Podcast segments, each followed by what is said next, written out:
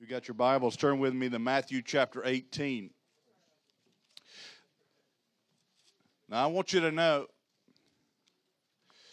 we don't believe that we just gather as a people of God so that we can do church and not hear Jesus. He brought us together so that we could get a word from the Lord, and it comes in all kind of different ways. But if you hadn't heard the word of the Lord already, let me just clarify it to you. He has won the victory. He's won the victory. You are more than conquerors through Christ Jesus.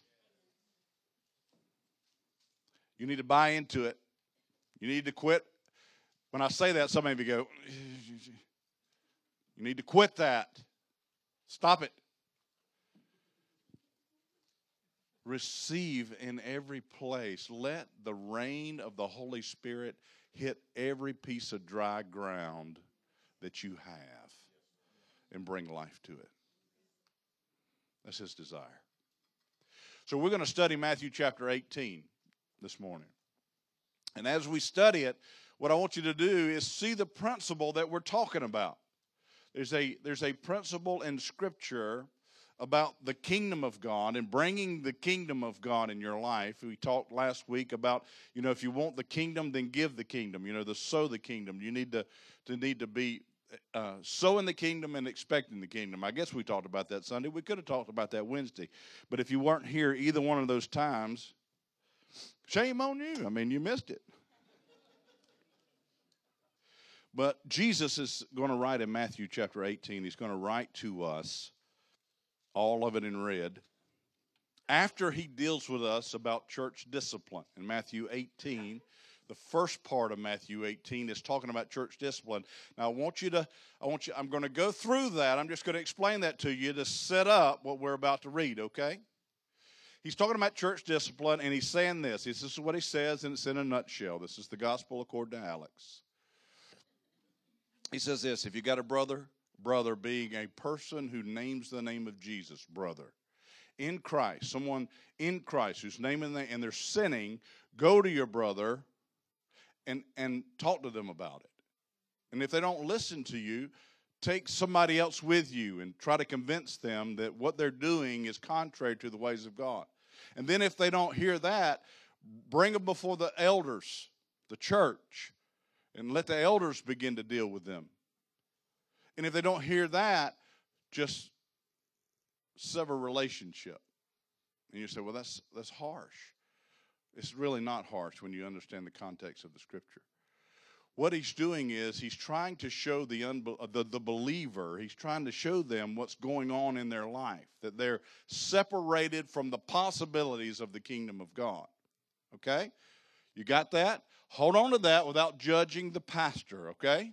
Without judging the preacher on that because everybody in the church world today wants to make everybody feel warm and fuzzy if they name the name of Christ, even if they're in sin.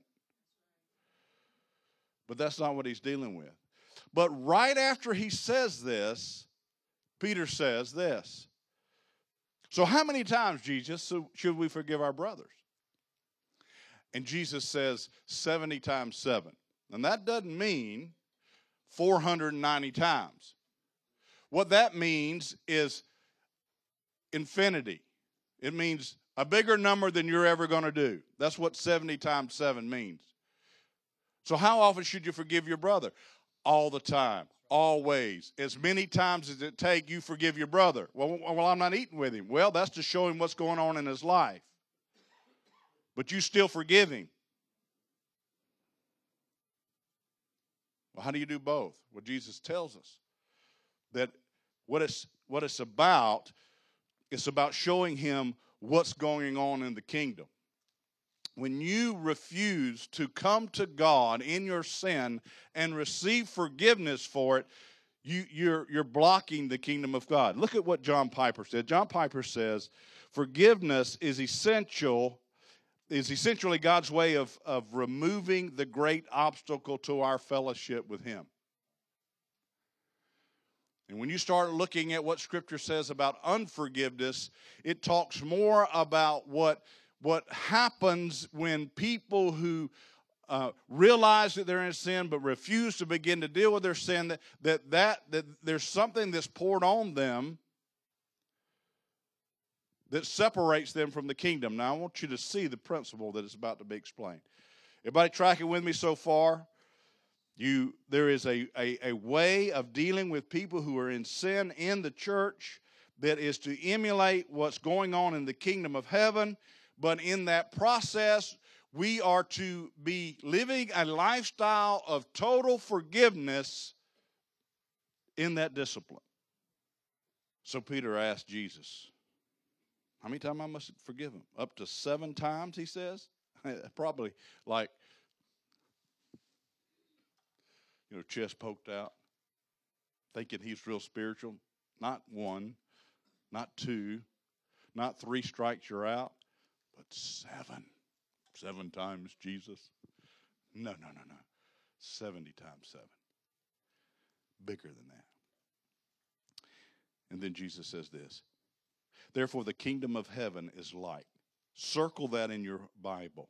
The kingdom of heaven is like. Now, I just want you to understand that there is no mention of the kingdom of heaven in the Old Testament. Not one time is it listed the kingdom of heaven. The only time that it starts is when John says, he makes the declaration in John chapter 3 that the kingdom of heaven is near. The very first time. And then Jesus says it's upon you, the kingdom. And then he says it's within you.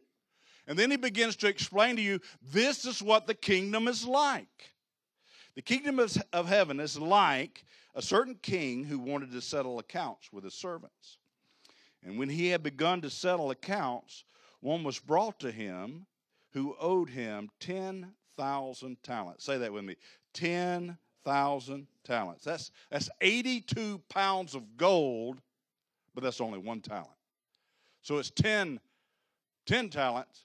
So that's 820 pounds of gold, which is more than you can repay in a lifetime. It's the same reference as Jesus was kind of using with the 70 times 7. He was saying the 70 times 7, more than you could ever forgive. And this one he's saying more than you could ever pay back.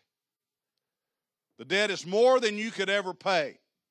And so he got this servant that owes him more than he could ever pay back. But as but as he was um, not able to pay his master, his master commanded that he be sold with his wife and his children.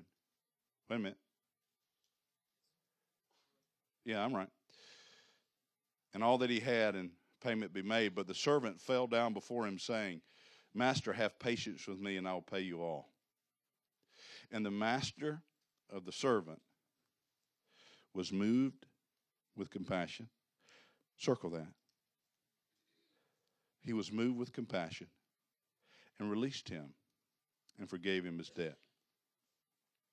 Now, this is what the kingdom is like. You have you have debt against you, sin debt against you that can never be paid back. Scripture tells us that that that uh, the woman that was caught in adultery, the said had had many many many sins, and and because she had many many sins, she loved a lot. In that parable, oftentimes we say, you know, if you've been forgiven much, you love much. And that's a, that's a great thought, but what Jesus is really saying is all of us are her. All of us are in that condition. Every one of us. And so we have the ability to love him much. But here he's saying that we've got this debt, is, and he had compassion. Do you know in, in, in Luke and in Mark, it says about Jesus that he looked upon the multitude and he had compassion on them. Because they were in a place where they couldn't help themselves. One of them says that he had compassion on them and he healed them. And the kingdom of heaven is described by Jesus as being like this, and then he acts it out all through the Gospels. But the servant, after he had been released and forgiven all his debt, went out and found one of his fellow servants who owed him a hundred denarii, which is about a hundred days' wages. And he laid hands on him and took him by the throat, saying, Pay me what you owe. So his fellow servant fell down at his feet and begged him, saying, Have patience with me, and I'll pay you everything. And he would not. But he went and threw him into prison until he should pay the debt. So when his fellow servants saw what he had been what he had done, they were very grieved and came and told their master all that had been done. And then the master, after he had called him, said to him, You wicked servant, I forgave you all that debt because you begged me. Should you not have also had compassion on your fellow servant? Just as I had pity on you. And his master was angry and delivered him to the torturers. Circle torturers. Anybody got a different translation that says something besides torturers? What you got? Jailer. Who else? Anybody else? Torturer. Until he should pay all that was due him. So my heavenly Father, so my heavenly Father also will do to you if each of you from his heart does not forgive his brother his trespasses. The kingdom of heaven is like this. It's like this. This is what it's like. Right after he talks about bringing correction to a brother. So you still bring the correction, but you just have to forgive. You have to have compassion. So correction is not absent from compassion. Does that make sense? Are you with me? So, what's the issue here? Here, here's what Jesus is saying. First of all, what is this is what I want you to understand about this scripture and every other scripture. What is the will of God? In this in this passage of scripture, what is the will of God? What is it? The will of God is to forgive. The will of God is to forgive the debt. And then the will of God is for the one he forgave the debt on to forgive the debt, to have compassion. The will of God is for both to have compassion. I'm going to have compassion, you have compassion. I'm going to forgive you, you forgive me. Okay? Now, what this what this uh, what this term means when we talk about you know the um, the um, the torturer is actually a creditor. It actually means a creditor. So he turned them over to the creditor until all the debt was paid. Now, what this is in reference, I want you to get a hold of this. this is good, it's deep, but it's good. We don't wrestle against flesh and blood, but against powers and principalities in heavenly places.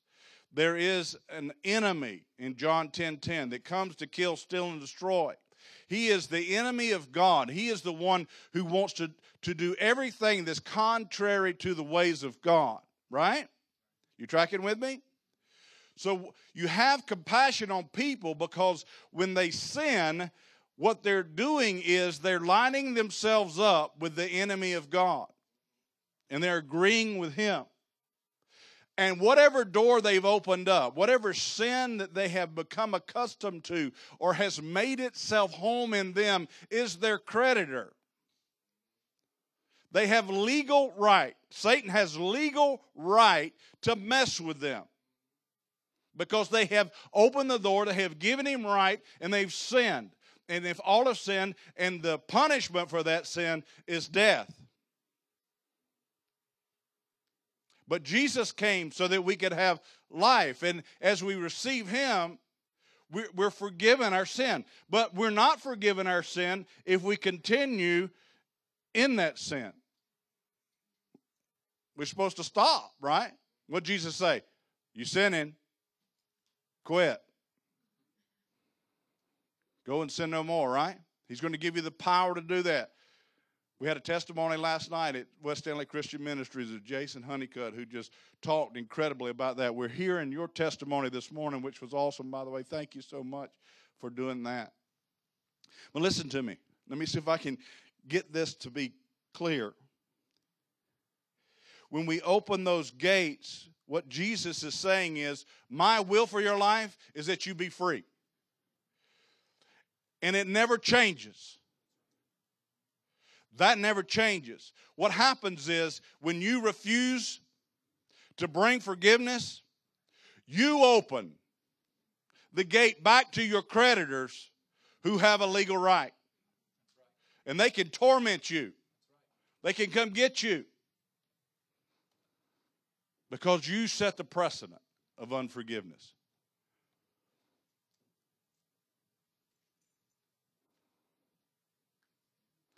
So everything that you deserve, you start reaping that benefit if you harbor unforgiveness. The kingdom of heaven is like this. If you don't forgive those, your creditors are released on you to do damage, to, to, to bust hell out in your life. So if you if you find yourself in a place where you seem to be bombarded by the same old sin, you might be wanting to look for unforgiveness. If you see that hell is coming at you, you might want to see if there's any unforgiveness and then begin to have compassion on your brother. Listen.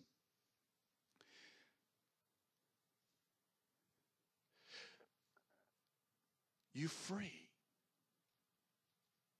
There's nothing that you did to deserve freedom. And there's nothing that those who are doing or sinning against you have to do to deserve freedom. You are to give them, you are to have compassion on them because Jesus had compassion on you. And here's the deal listen to me, this is so important. Jesus doesn't see them the way you see them. He sees them victorious. He sees them prospering. He sees them surrendered to Him. That's His will. Maybe they're not ever going to turn. Maybe they're not going to respond because we have free will. But what God says about them, He sees them at their max potential. And He understands that the will of God for them, for those that you have the biggest issue with on this planet.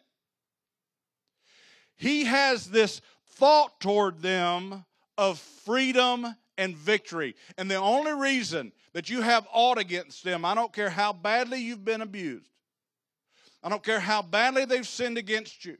The only reason that they have aught against you or, or, or that you can have any uh, uh, uh, disdain toward them at all is because powers and principalities in heavenly places that are contrary to the will and the ways of God.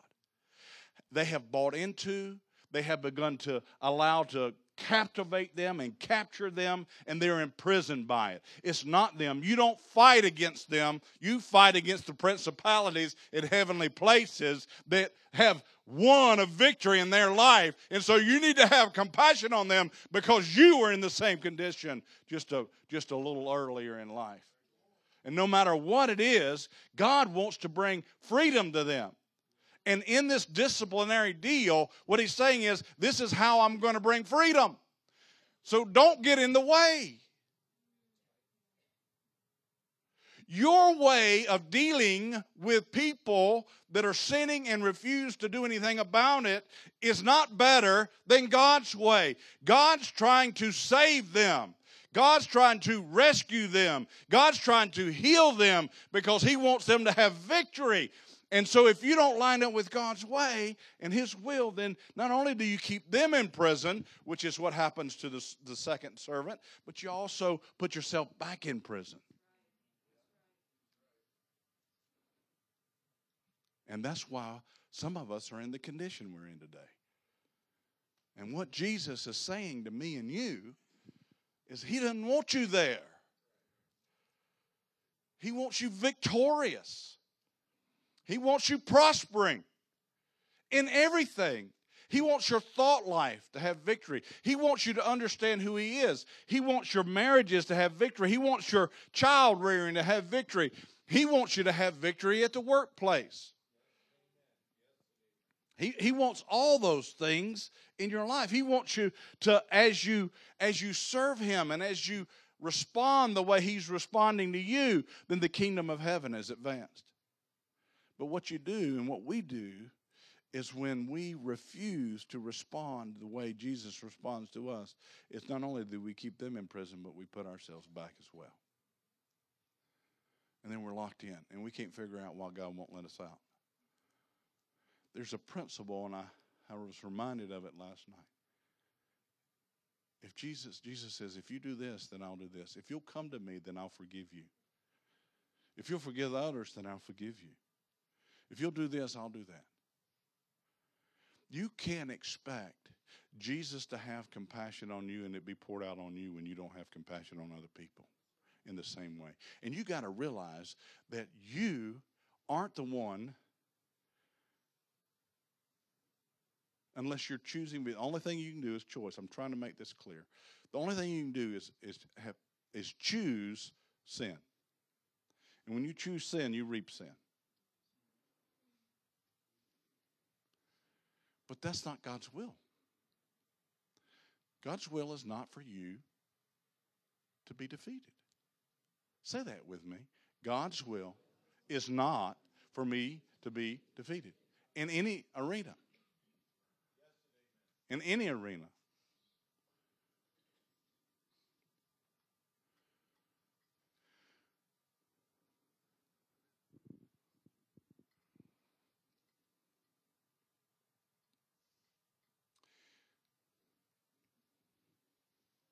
How many have ever known an addict? How many are an addict and you need deliverance? That was a brave question, wasn't it? You'd have to be really brave to raise your hand. But man, we'd re- we'd be ready. I guarantee you, we'd have gun both guns loaded. Have you ever seen an enabler to an addict? You know what it does? It keeps the addict in prison. I've got a I got a nephew who's an addict, and his mama's an enabler. And it keeps him in prison. Because we're not dealing with the situation the way God says. And so the whole place reaps the hell that an addict brings. Just pour it on the. So if you wonder why, it's because you're not responding the way God said. That happens with every sin in your life. If you enable that sin, you're in prison. And Satan has every legal right to torment you.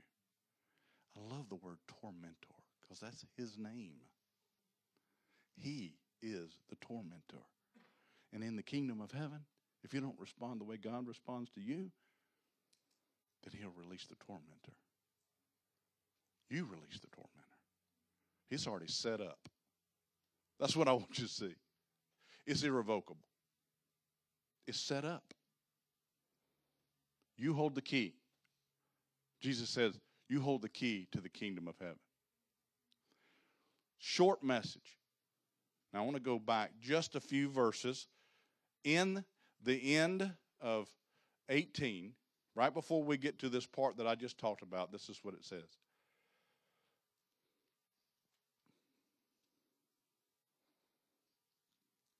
When you're disciplining people, when you're bringing the kingdom into that situation, this is what it's like. What you bind on earth will be bound in heaven. What you loose on earth will be loosed in heaven. Who looses it? We do. Who binds it? We do. Can you bind sand on a person? Yes, you can. Can you loose it on a person? Yes, you can. Or you can bind kingdom. Or you can loose kingdom. Whatever you bind on earth will be bound in heaven. Whatever you loose on earth will be loosed in heaven. Jesus says, You hold the key to this. I've already established it. This is how the kingdom works. This is the way it works. What are you going to do? I've already got the victory. I've already won. It's finished. It's done. I have given you victory. You're more than conquerors through me. Every knee will bow. Every tongue will confess that I am Lord. It don't matter what it is. Every addiction is going to bow and confess that Jesus Christ is Lord. And then it'll be none. It'll be dead. Every sin, every sexual sin, every sexual thought, every, every lie, every, every sin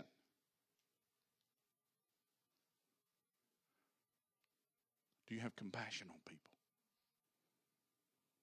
Do you look at people down your nose and say, well, you know, they're just, they're all messed up? You really need to guard your heart. You really need to think about do you have compassion on them? Are you do you have compassion on them enough to, to weep for them? When they wrong you, Jesus says this. Don't forgive those who forgive you. Even the heathen do that. Don't love those who love you, love your enemies. Forgive your enemies. When somebody wrongs you, have compassion on them and know that they wronged you because they've been influenced by the powers and principalities of darkness and they are contrary to the ways of God. Have compassion on them because God wants them to have victory in their life just like He wants you to have victory in your life. That's all I got. It's so key that we understand that believers that we are the ones who bind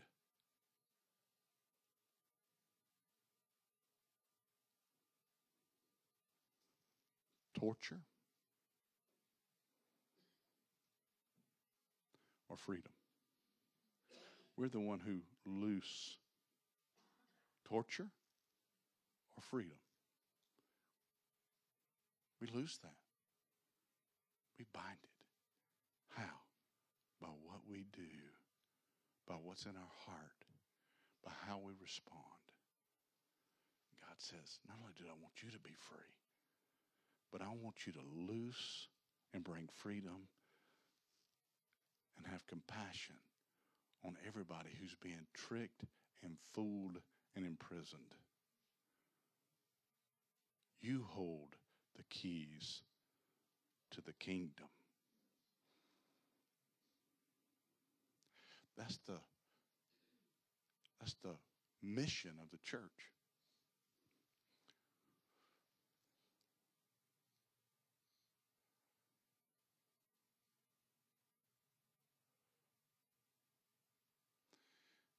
You know, my heart's kind of aching this morning because I see so many people who will not face their sin.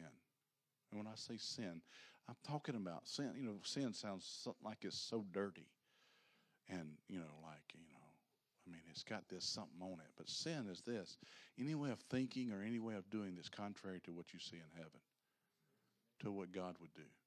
Anything about you that's contrary to the ways of God, that's sin if you're anxious, if you're stressed out, God says, don't be anxious. Be anxious for nothing. Well, if you're anxious, there's an issue. If you're stressed, there's an issue. You know, if you if you're angry, there's an issue. Don't not deal with it. Don't be imprisoned by it. And then if you've got people in your life that have those same conditions, forgive them. Have compassion.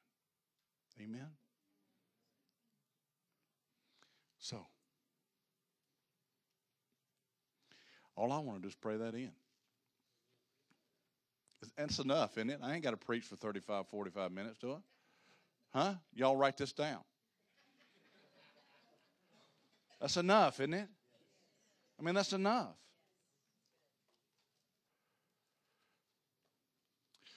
So why don't we pair up just one on one and, and try not to try not to yeah, pair up just one on one. I won't even put any limitations on it. Just one on one. Stand up and pair up. Stand up and pair up. That'll Matthew chapter 6. Let's go. Luke chapter 6, verse 37. Judge not, and you will not be judged. Condemn not, and you will not be condemned. Forgive, and you will be forgiven. Matthew 6, 14. For if you forgive others their trespasses, your heavenly Father will forgive you.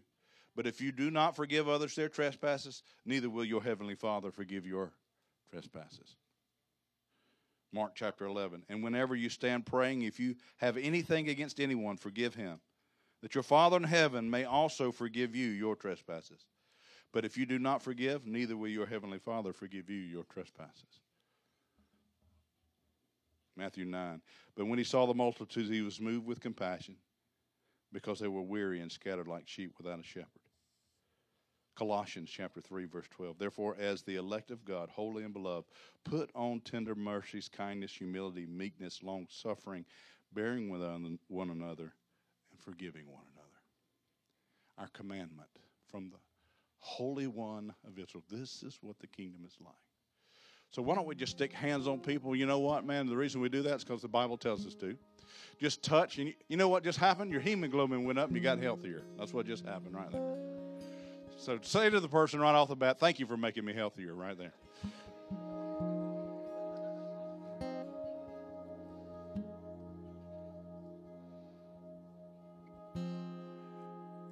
Father, I thank you for forgiving me. Yeah, let's say that together. Father, thank you for forgiving me as I forgive others. Father, I pray that I don't have a precedent that is different from yours. I pray that I have compassion as you had compassion on me. That I realize that I don't fight against flesh and blood, but hell itself. And I have the power to bind and loose heaven, the kingdom of heaven, on every circumstance. So, Father, every area in my life, I pray victory. Let's say that again. Every area in my life, I pray victory. Brought about by the cross, the blood, the death, and the resurrection of my Lord and Savior, Jesus Christ.